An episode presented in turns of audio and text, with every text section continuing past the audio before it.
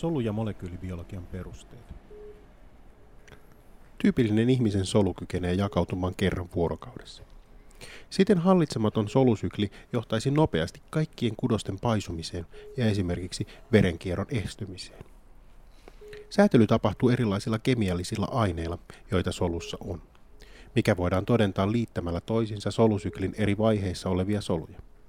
Tällöin synteesi ja mitosi saadaan alkamaan myös tauon aikana riippumatta siitä, missä kierron vaiheessa solu on. Siten syltoplasman proteiinit ovat avainasemassa solusyklin etenemisessä. Solusykliä säädellään erilaisilla säätelypisteillä. Jo aiemmin on käsitelty mitosin keskellä olevaa tarkastuspistettä, jossa tarkastettiin tytärkromotidien liittyminen mitosisukkulaan. Tällä tarkastuspisteellä voidaan varmistua, että molemmissa tytärsoluissa on yhtä monta kromosomia. Muita tarkastuspisteitä on taukojen G1 ja G2 vaikana. Solusyklin säätely tehdään sykliiniproteiineilla ja niiden säätelemillä proteiinikinaaseilla CDK. Sykliini CDK-kompleksit ovat siitä erikoisia, että niihin liittyy usein CDKn toiminnan estäjiä kiinteästi. Tällöin toiminta saadaan tehokkaasti estettyä silloin, kun sitä ei tarvita.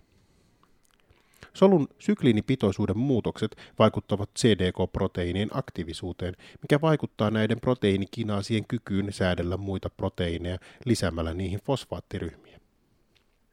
Esimerkiksi taukovaiheessa G2 siirtyminen mitoosiin riippuu sykliini CDK-kompleksista, MPF-tekijästä jolloin sykliinin pitoisuuden kasvaminen lisää kyseisen kompleksin aktiivisuutta, jolloin solu aloittaa mitoosin mikä puolestaan alentaa sykliinin pitoisuutta ja siten MPF-aktiivisuutta.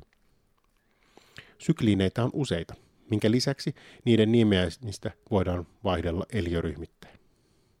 Kuitenkin monesti näiden tekijöiden vaikutukset ovat täysin identtisiä kaikilla aitotumallisilla eliöillä. Sykliinit ja niihin liittyneet kinaasit vaikuttavat itse asiassa kaikkiin solusyklin osasiin.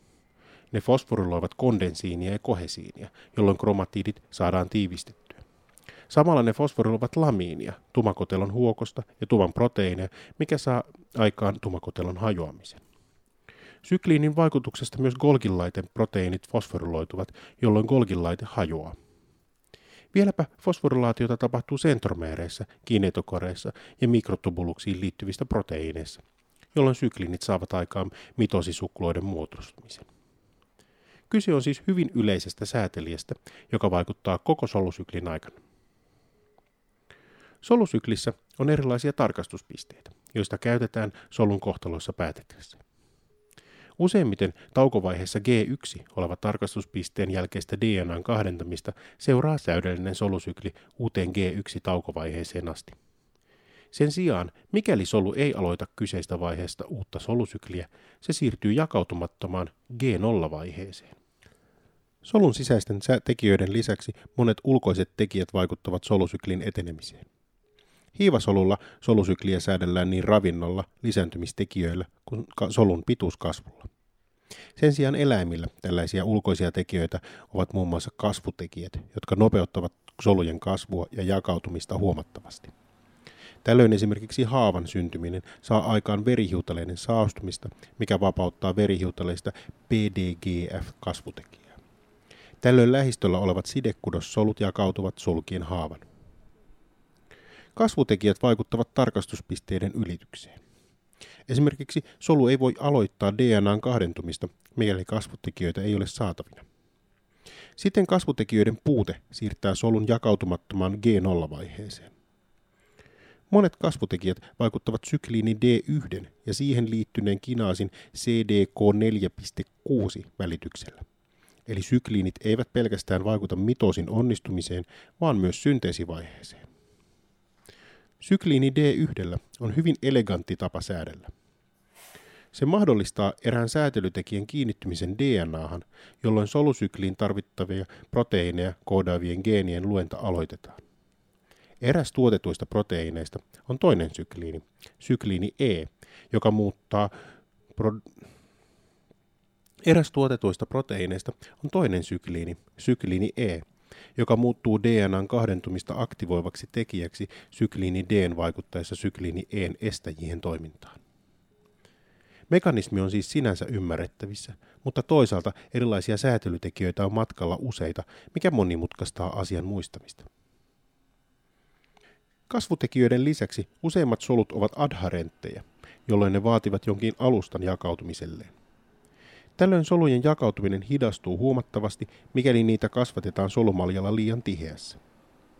Mikäli solu muuttuu syöpäsoluksi, puuttuu sen jakautumiselta sekä kasvutekijöiden että alustan vaatimus.